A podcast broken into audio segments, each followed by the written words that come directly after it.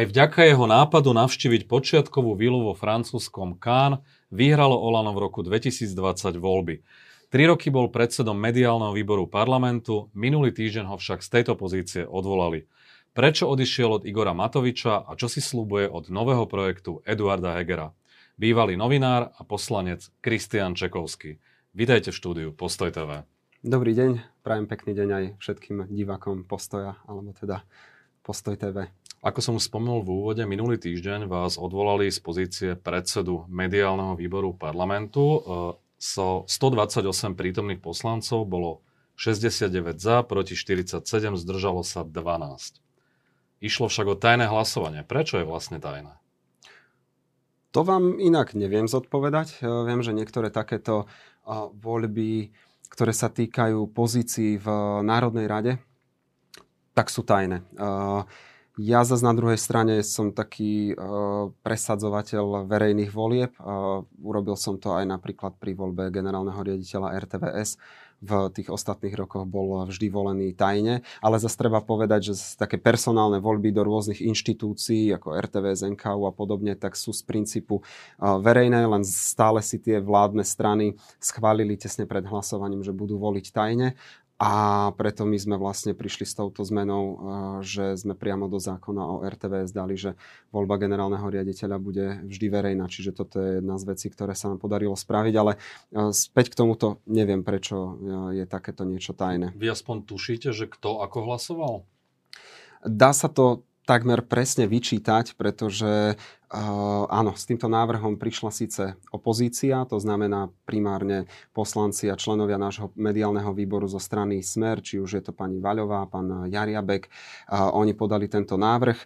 A v daný moment sme mali voľby do rôznych iných uh, mediálnych rád, práve to, o čom hovorím, napríklad do Rady RTVS alebo do Rady pre mediálne služby. A tieto voľby sú verejné, čiže my sme vedeli, že v, vedeli sme sa teda pozrieť a ja som sa potom spätne zo zvedavosti pozrel na tom, že v danom čase vlastne v tej hlasovacej miestnosti bolo, tak ako ste vraveli, 128 poslancov. Koľko koaličných poslancov vás nepodporilo? Viete čo, z čoho bolo? Z tých 128, 47 opozičných, čiže Smer, Hlas a, a, a LSNS a pre republika. Sme rodina hlasovala ako? A aj keby sme prihodili k tým 47 všetkých poslancov sme rodiny, tak stále nám to vychádza 62.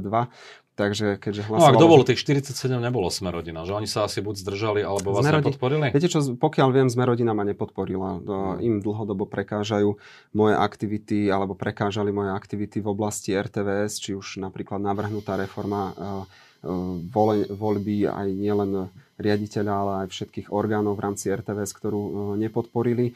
A možno, že teda sa rozhodli to v tejto chvíli pretaviť aj do toho hlasovania, ale chcem povedať, že vlastne aj keby som zarátal všetkých poslancov hnutia z Merodina k tej opozícii, tak stále nám tam ostalo nejakých 7-8 poslancov z Oľana, ktorí sa k tomuto pridali, čo bolo pre mňa trochu prekvapujúce, že sa pridávajú práve ako keby k, k smerákom pri a k tomuto opozičnému návrhu. Aj tušíte, že ktorí poslanci Olano vás nepodporili?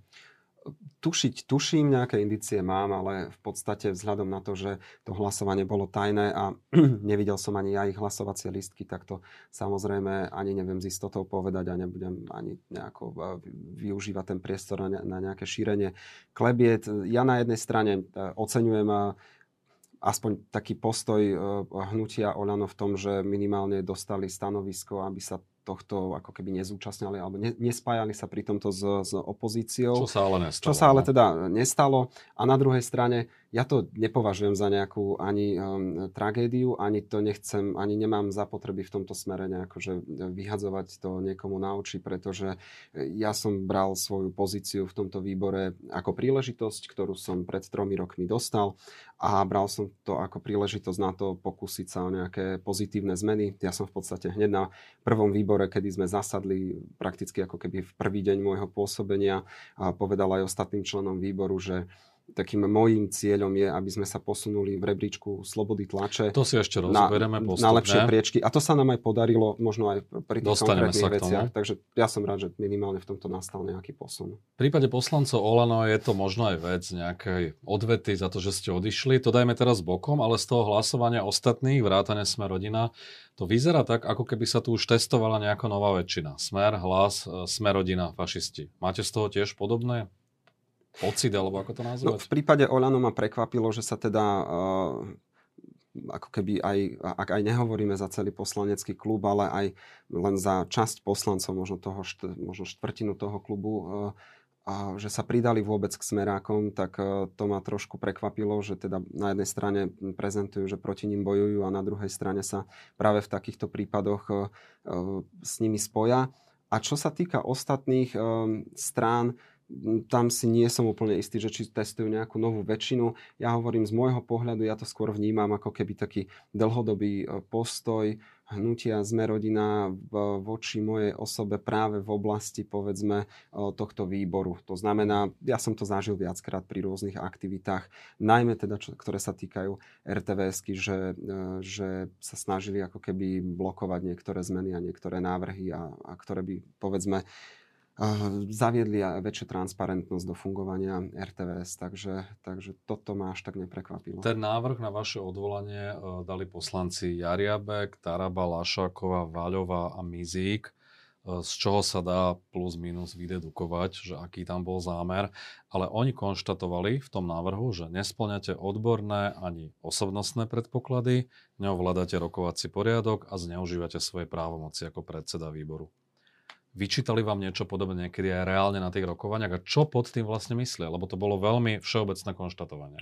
Ja myslím, že každý si môže toto konštatovanie alebo uh, reálne asi ako mysleli tento návrh. Um, si môže pozrieť alebo mohol pozrieť aj v, pl- v plene Národnej rady, keď v rámci tohto návrhu ho museli odôvodniť, tak v prvom rade ani e, neprišli e, títo poslanci, ktorí ma chceli odvolávať na rokovanie parlamentu. Bol tam, myslím, iba pán Jariabek, ktorý prečítal, lebo to bolo také kratučké, asi na tri vety, to, čo ste povedali, že neovládam rokovací poriadok a a, a ešte teda niečo iné, že, že, na to, že na tú funkciu nemám alebo niečo podobné, tak mne to skôr pripadalo ako uh, nie riadne vyargumentované odôvodnenie, ale taká poznámka v žiackej knižke, ktorou niekto karhá toho, ako sa, ako sa správa.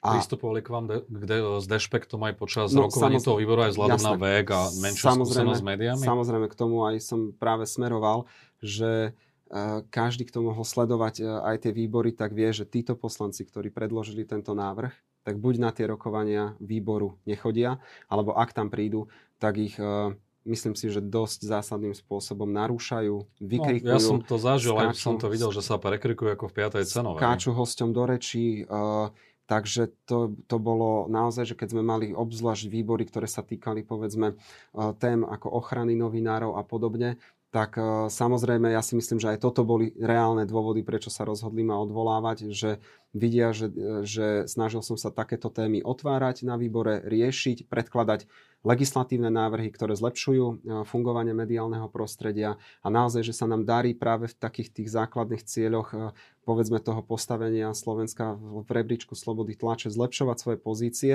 a toto jednoducho nekoliduje s ich hodnotami, pretože tie hodnoty, ktoré oni mali, to sme videli napríklad na, jednem, na jednom z tých predkladateľov, ktorým bol, bol pán Jariabek, ktorý v minulosti, keď predsedal tomuto výboru, tak nielen, že sme upadali v rebríčku slobody tlače, že sme sa prepadli na 35. miesto a teraz sme sa nám podarilo ako keby vyškriabať naspäť na, nejak, na 27. priečku, ale zároveň to boli poslanci, ktorí predkladali uh, legislatívne zámery, taký ten tzv. náhubkový zákon, ktorým by prikazovali novinárom o uverejňovať stanoviska politikom alebo teda politické stanoviska, takže úplne iný, iný hodnotový postoj, ako sme mali my. Takže ja si myslím, že toto bol ten hlavný hlavný dôvod. A bolo to možno trošku aj tá, vaša chyba, že sa tam prekrikovali ako v tej 5. cenovej, že ste na nich nezavolali možno parlamentnú stráž. Nezvažovali ste niečo podobné?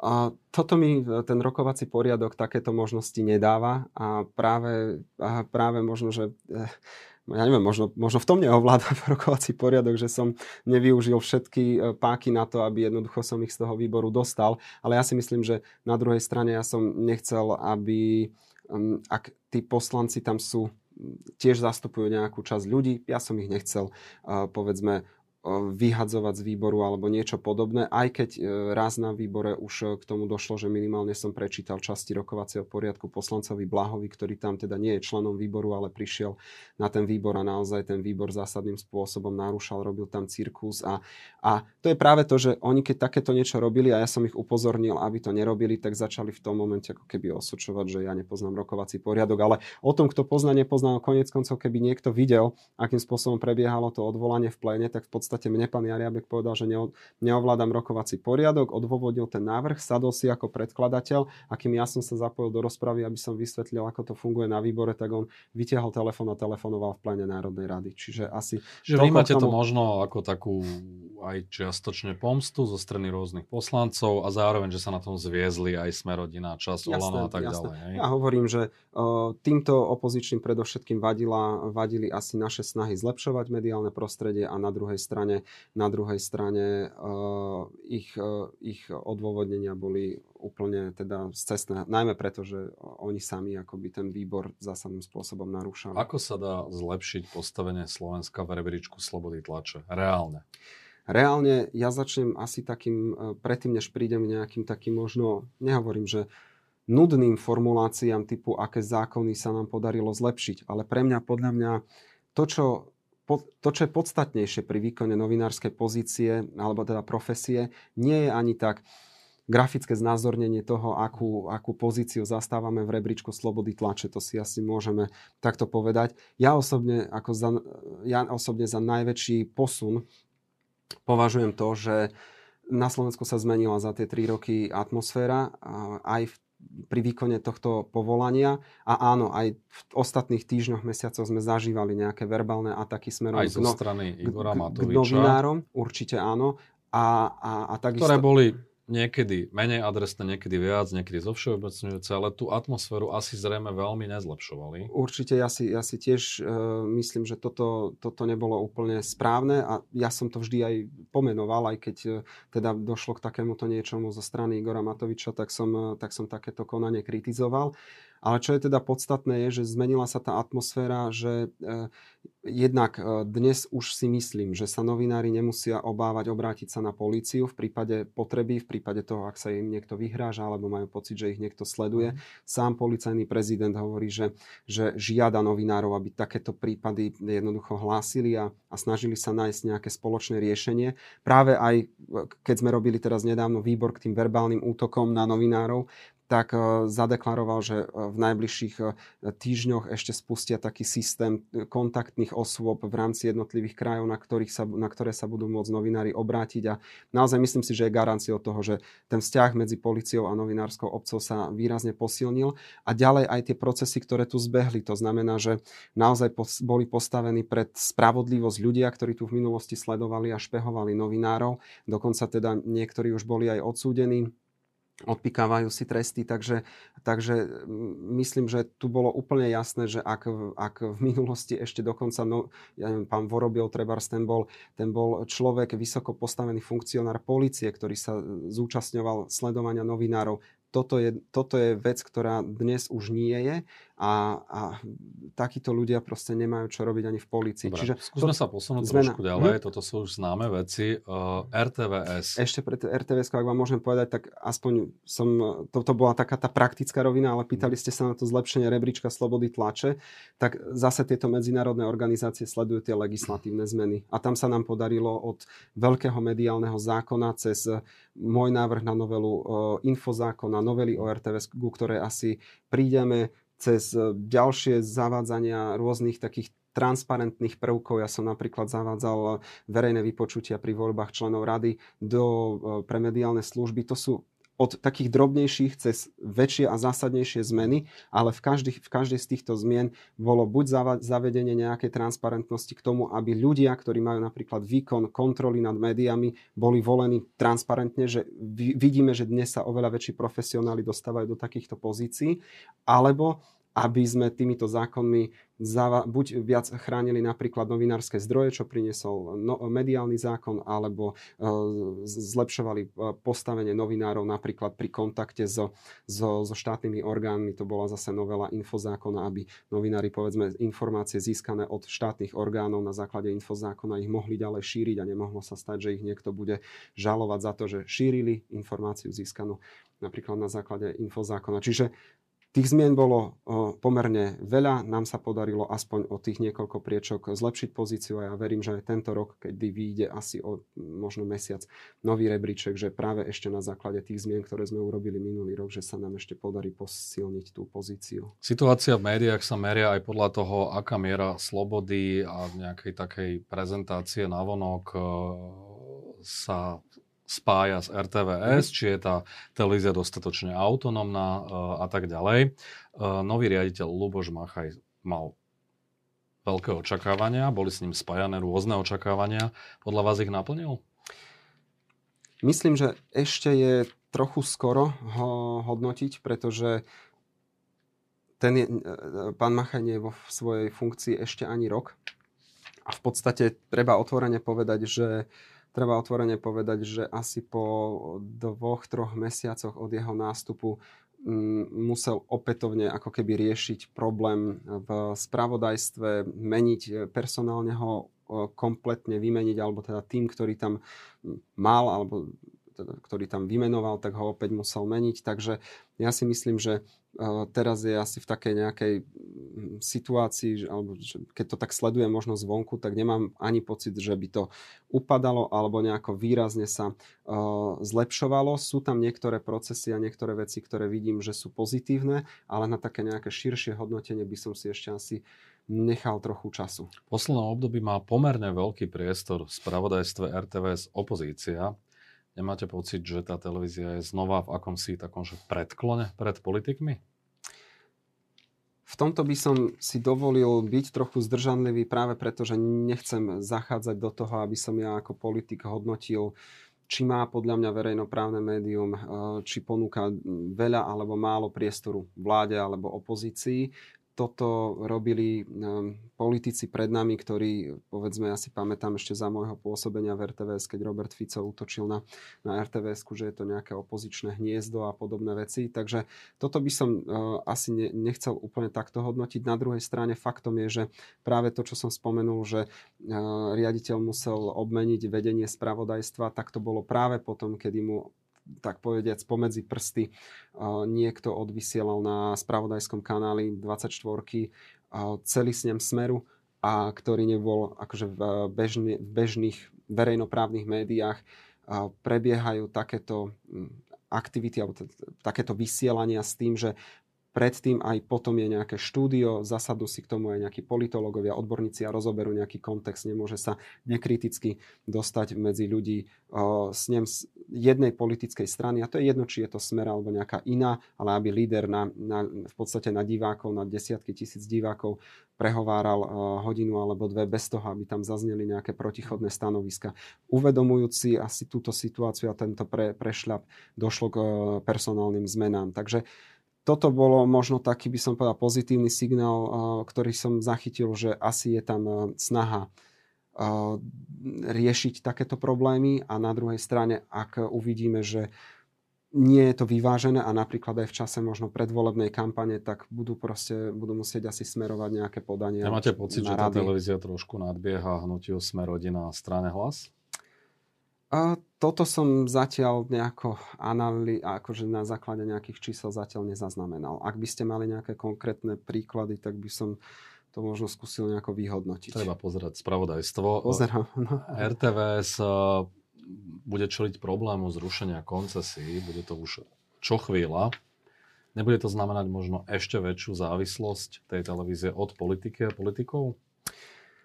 V tomto prípade si myslím, že nie a tá zmena môže určitým spôsobom pomôcť, ale najprv by som asi povedal, že ja osobne som zástancom koncesionárskych poplatkov, avšak tie boli zrušené, povedal by som takým spôsobom, že no nie veľmi šťastným. Ja som očakával tiež, že ak by malo prísť k takejto zásadnej zmene, tak mala by prebiehať určitá nielen odborná, ale možno aj spoločenská diskusia, akú verejnoprávnu, nie televíziu, ale verejnoprávne médium na Slovensku chceme. Avšak táto diskusia absentovala z dôvodu, že my sme boli viac menej postavení do pozície, že teda buď budú koncesionárske poplatky zrušené, alebo strana SAS e, nepodporí e, štátny rozpočet pre tento rok, čo je, myslím si, že pomerne ak to poviem, že veľmi korektne, tak šialené, pretože... Nazvime to pravým menom, bolo to vydieranie. Bolo to, bolo to vydieranie a bolo to práve to, čo strana sa dlhodobo kritizuje, alebo teda kritizovala. Nie len spôsob presadzovania nejakých, e, nejakých svojich politických cieľov, cieľov ale aj ale aj ten legislatívny proces, lebo teda dlho hovorili, že majú sa predkladať návrhy, ktoré prejdú riadnym procesom a niečo takéto a koncesie boli zrušené za dva dní, pretože bolo nutné schváliť rozpočet a, a vtedy to asi bolo pre nich v poriadku. Ale ak už teda k takémuto niečomu došlo, tak pre mňa je veľmi dôležité, aby aby naozaj financovanie a fungovanie potom RTVS mohlo, teda aby RTVS mohla fungovať nezávisle a predovšetkým potom od vôle politikov. Ale realita je taká, že naozaj koncesie v tej podobe, ako sme ich poznali, boli absolútne nedostačujúcim prvkom a teda v takej podobe nezabezpečovali ani tú politickú a finančnú nezávislosť. Jednoducho, ak tvorili asi polovicu rozpočtu a druhá polovica rozpočtu boli rôzne dodatky a kompenzácie, ku ktorým sa aj tak musel riaditeľ alebo vedenie RTVS stretávať s ministerkou, ministrom a, a podpisovať si papiere, že, že teda akým spôsobom čo bude vykompenzované, tak tam dochádzalo aj tak k tým politickým rokovaniam a to trvalo 20 rokov, pretože, tie, pretože 20 rokov sa nevalorizovali, nevalorizovali koncesie.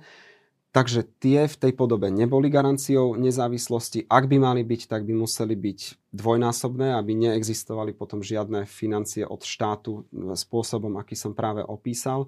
To, že asi bolo nereálne zdvojnásobiť koncesie v súčasnej situácii na Slovensku si nemusíme hovoriť. Ale ak už sme teda spravili tento krok 1, pre mňa je dôležité, aby nastal krok 2, to znamená stabilné automatické financovanie. V tejto chvíli Ministerstvo kultúry e, pripravilo návrh. My sme mali rokovania na Ministerstve kultúry, ktoré som e, pomohol zorganizovať, aby sme si vedeli vydiskutovať nejaké pozície a požiadavky aj RTVSky, aj zúčastnených ďalších strán bol e, predložený návrh do medzirezortného pripomienkového konania a ide to ako vládna novela, ktorá by mala zabezpečiť, že e, financovanie RTVS bude na základe, na základe percenta z HDP. To znamená, v tejto chvíli tam bol predložený návrh z ministerstva kultúry. Ale to nemusí byť napriek tomu vždy rovnaká suma, alebo závisí od toho, ako, akej kondícii bude štátny rozpočet na daný rok. Áno. Ale zároveň bude vedieť e, daná, tá, táto inštitúcia, vedieť predvídať. A garantované percento, ale nie rovnakú výšku peňazí. Áno, ale, ale vie predvídať, pretože vie, že ak tá ekonomika bude klesať a to percento HDP bude znamenať menej peňazí, tak e, bude sa vedieť zariadiť. To znamená, ak bude e, ekonomika šlapať, tak si povedzme pripravia nejaké investičné projekty a to percento sa dá, myslím, že až 2 alebo 3 roky dopredu teda uh, pozrieť. A to je po, úplne, by som povedal, taký nový prvok pre RTVS, že bude 3 roky vopred vedieť, s akým rozpočtom vie asi Dobre, rátať. uvidíme, že či televízia bude naozaj nezávislejšia, ako to bolo doteraz, keď bola financovaná iným spôsobom. Vy ste do politiky vstúpili cez hnutie Olano. Je všeobecne známe, že ste boli autorom toho nápadu ísť do Francúzska mm-hmm. pred počiatkovú vilu uh, s tým, že Igor Matovič chcel tam ísť hneď. Vy ste chceli ísť možno o dva týždne od toho samotného nápadu, nakoniec ste naozaj sa zbalili a išli na druhý deň. Uh, ale ten samotný nápad už pribiť na tie dvere tej vily nápis Majetok SR, to už bol nápad Igora Matoviča. Nevnímali ste to už vtedy, že je to trošku veľký populizmus? Samozrejme v rámci tej kampane, teraz nechcem povedať, že sa medze nekladú, ale malo by to byť asi, uh, mali by tie sľuby alebo nejaké aktivity aj v rámci kampane byť naplniteľné.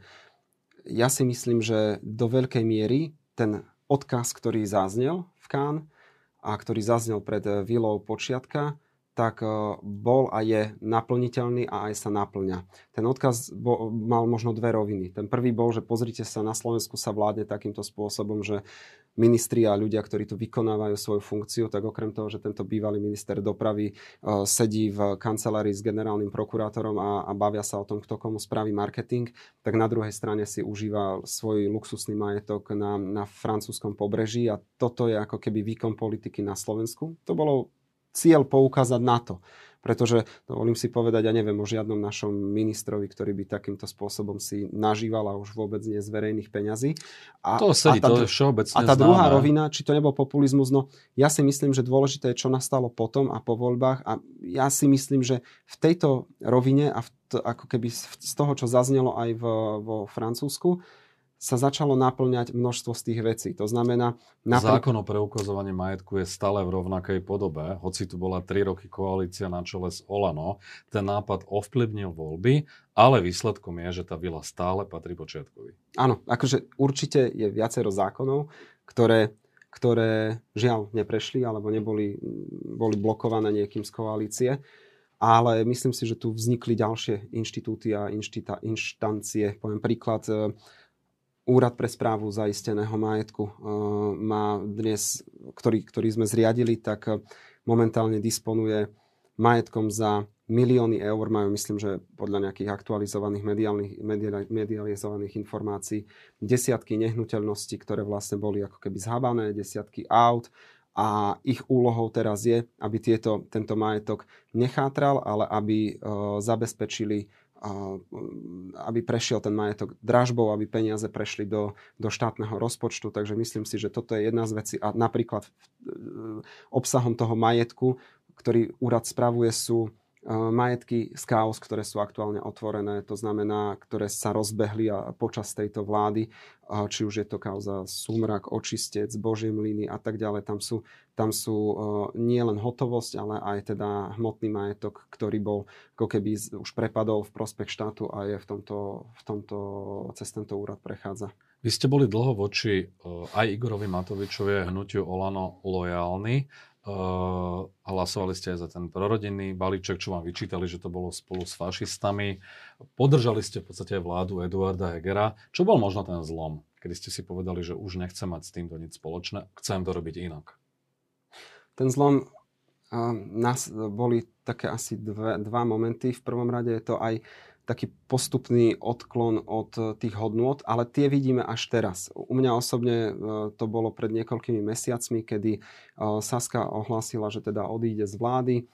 Boli tam zásadné spory a, a, a to by som povedal, že toto bol ten zlom, že lídry strán, či už je to SAS, ale aj Oľano, to znamená Richard Sulik, Igor Matovič, začali hazardovať s tým, čo získali vo voľbách čo ja som teda nebral na ľahkú váhu, že už keď sa teda podaril takýto volebný výsledok, tak poprvé mm, bol by som nerád, ak by, sa, ak by sa tým takýmto spôsobom hazardovalo a zároveň, že teda videli sme u nich počas minulého leta, že je to na najlepšej ceste, že si tento výsledok idú pošliapať a v podstate nechcem to veľmi expresívne povedať, ale, ale tým voličom do tváre sa idú nejako, nech vysmiať, ale tak ako idú, hazardujú s tým výsledkom a hazardujú s dôverou ľudí. Takže toto, toto bolo pre mňa naozaj také, čo uh, som považoval za veľký problém. My sme vtedy sformovali aj v rámci nášho uh, hnutia Olano občiansko-demokratickú platformu a práve poslanci, desiatka, jedenáctka poslancov, ktorá tam bola, tak žiadala týchto lídrov, aby, aby prestali ako keby hrotiť tie spory, aby načali opäť cestu spolupráce, aby jednoducho nedošlo k rozpadu vlády, k pádu vlády a k predčasným voľbám.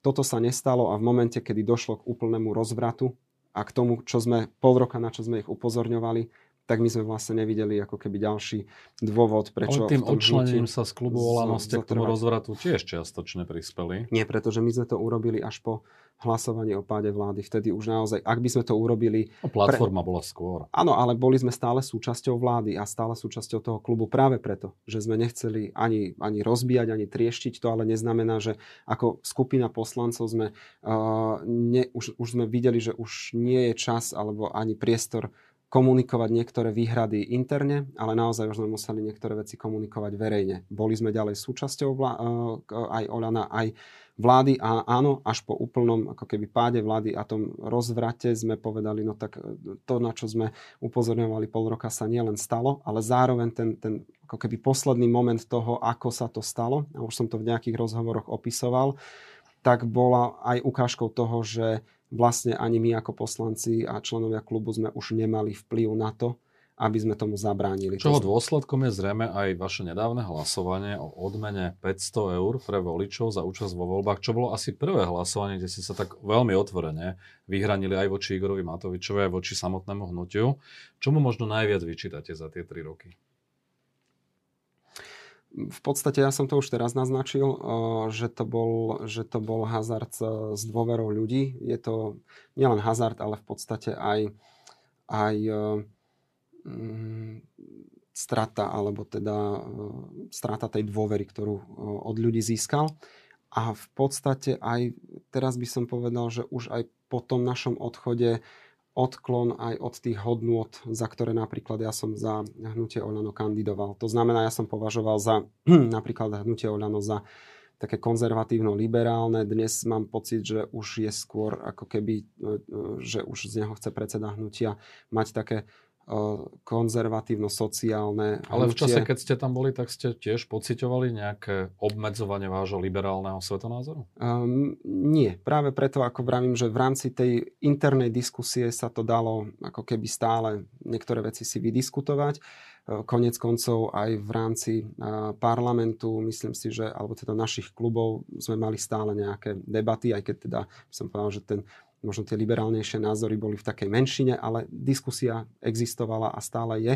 Ale už teraz vidíme, vravím, po, po novom roku aj niektorými tými statusmi voči, voči uh, nielen teda menšinám, ale proste voči inakosti, tak, uh, ktoré, ktoré predseda hnutia má, tak mám pocit teda, že ho odkláňa aj od tohto smeru, čo som povedal, ale zároveň, ho, zároveň sa snaží osloviť extrémistov, zároveň myslím, že už nie je tak otvorené, povedzme, menšinám a komunitám, ako tomu bolo v minulosti. To znamená naozaj táto, tento slovník a táto komunikácia um, ako keby hovorí iným ľuďom, že tu nemajú úplne priestor. A toto je niečo, s čím ja sa nestotožňujem a zároveň, zároveň si myslím, že už ani ten boj proti korupcii pri Igorovi Matovičovi nie je taká hlavná téma, ako ju mal v minulosti. Žiaľ, ako ja by som bol rád, keby v tom ďalej pokračoval, ale myslím, že teraz to, tak ako som vral, že skôr to ide do takej sociálno-rodinnej konzervatívnej. Otázka je, že keď ste liberálne orientovaný človek, prečo sa spájať,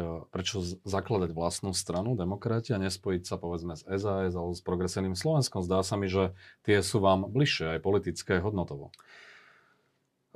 Ani seba by som úplne ne, ne, neškatulkoval, že som iba povedzme liberálny. Ja som, by som povedal tak, že stredovo a možno trochu, trochu viac liberálny, ale takže, takže čo sa týka ale teda zakladania strany demokrati, ktoré ste súčasťou, ktorej som, áno, ktorej som súčasťou, tak to je práve možno, že priestor vysvetliť aj to, na, na čo sa práve pýtate, že ja ak by som sa pozeral z pohľadu, teraz nie politika, ale občana alebo voliča na to, koho už o tých pár mesiacov, komu odovzdať svoj hlas a svoju dôveru, tak ja som tam nevidel veľký priestor, že jednak teda nemusím asi hovoriť, Ale že... personálne demokrati pripomínajú aj Sasku, aj PSK. Je tam viac liberálne založených ľudí ako konzervatívnych, aspoň v tom vedení. Nepočítal by som to, že úplne že na prstoch rúk teraz, že kto je, kto je No, aký... jediný konzervatívec je tam asi Eduard Heger. Ja si myslím, že aj pán Káčer prezentoval svoje, svoje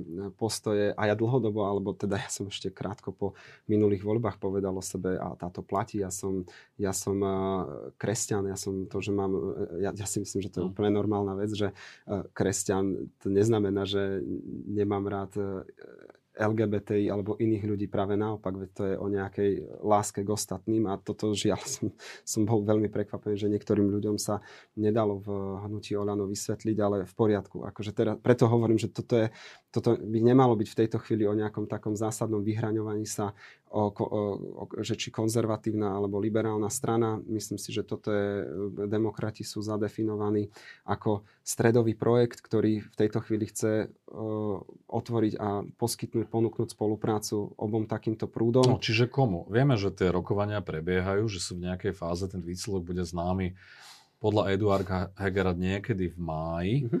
ale keby ste mali byť vy ten, kto má rozhodnúť o tom, s kým za akých podmienok ísť, či už do predvolebnej spolupráce, do koalície, do jednej strany, akokoľvek to nazveme, tak ktoré sú tie favorizované strany pre vás?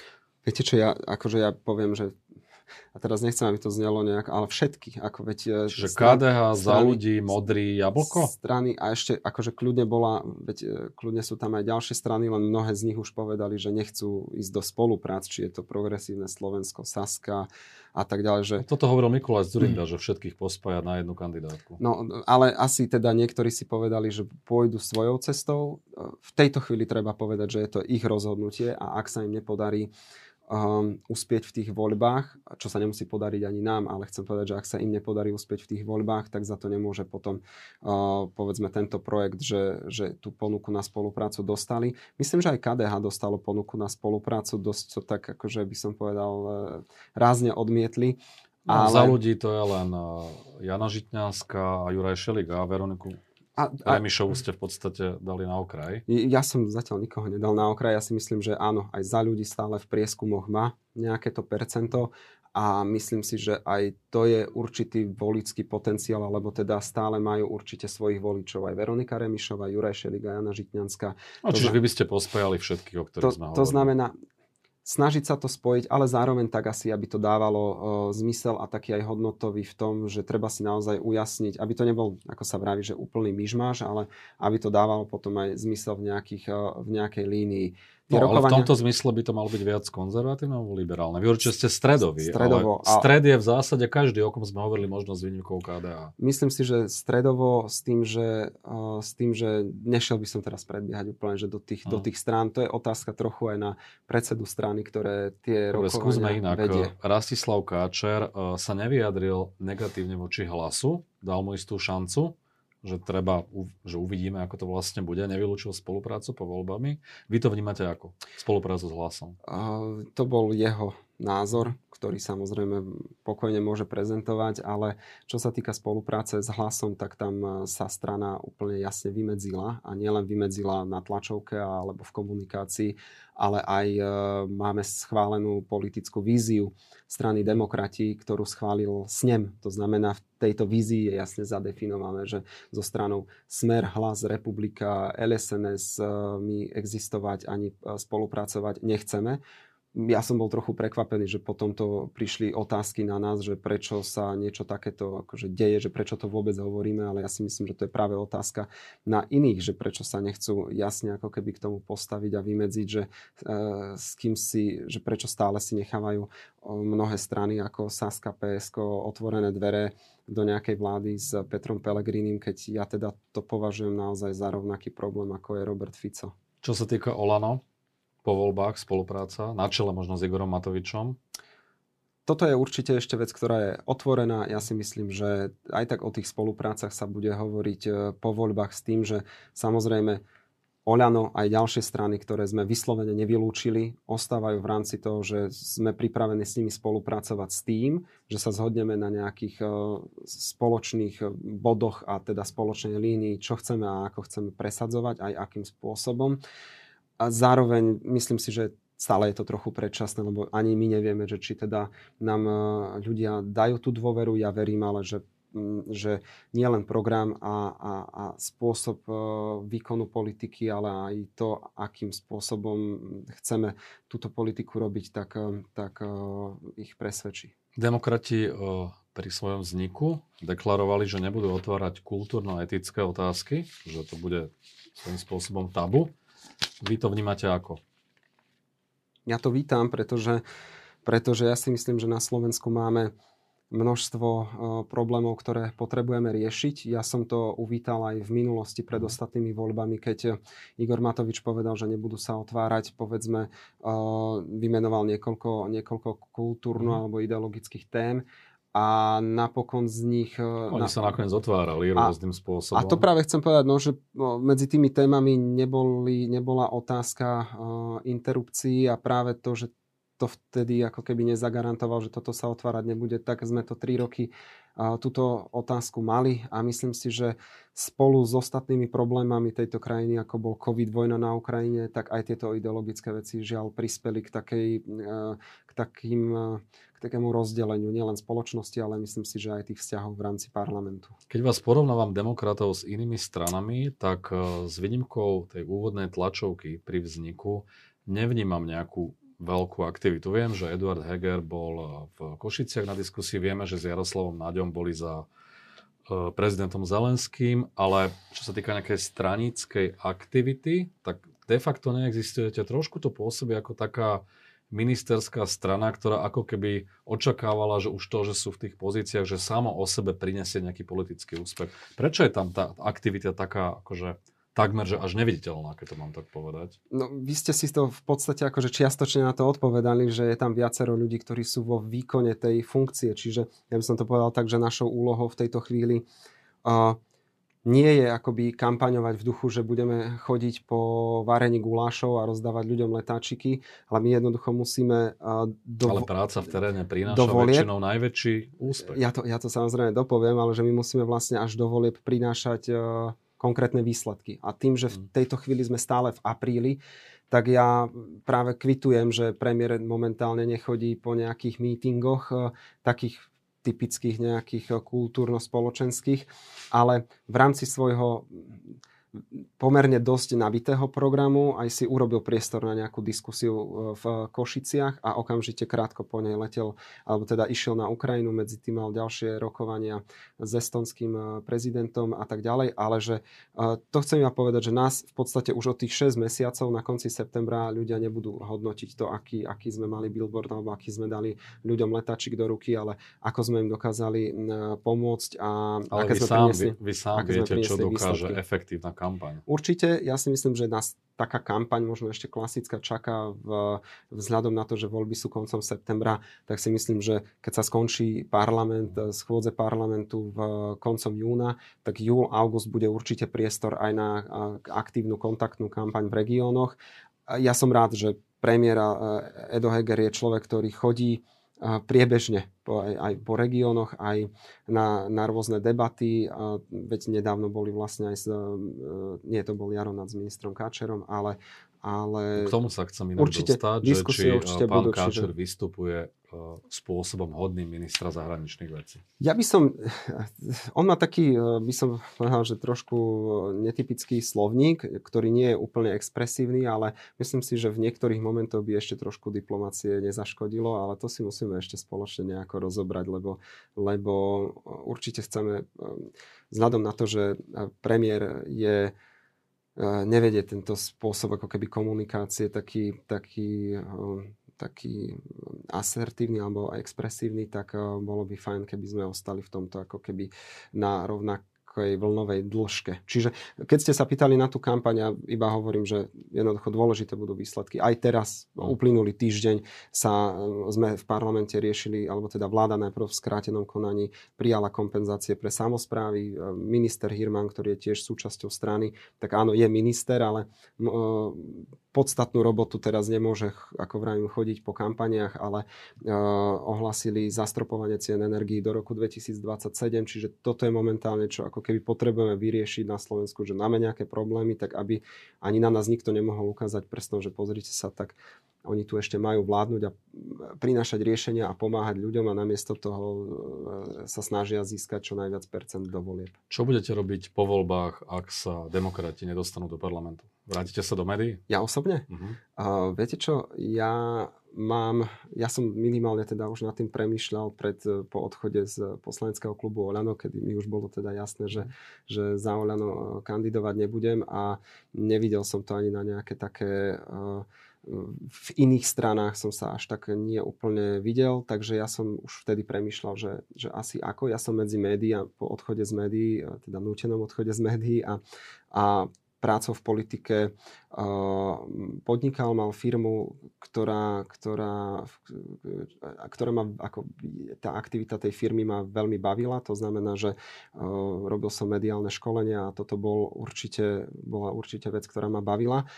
a prinášala mi aj potešenie, naplňala ma, takže ja, som, ja sa určite viem aj k tomuto vrátiť. Že budete robiť promo pre iných politikov? Uh, napríklad. Ale, Mediálne tréningy. tak. Áno, áno, ale toto je akože naozaj, že ak človek pracuje s ľuďmi, u ktorých vidí, že, že to má zmysel, tak um, je to veľmi fajn ale zároveň uh, uvidíme. Akože ne, neviem v tejto chvíli povedať, ako sa vyvinie aj situácia do volieb a. Tak dajte potom školenie aj ministrovi Karčerovi. Ďakujem za rozhovor. Ďakujem pekne. Pekný deň.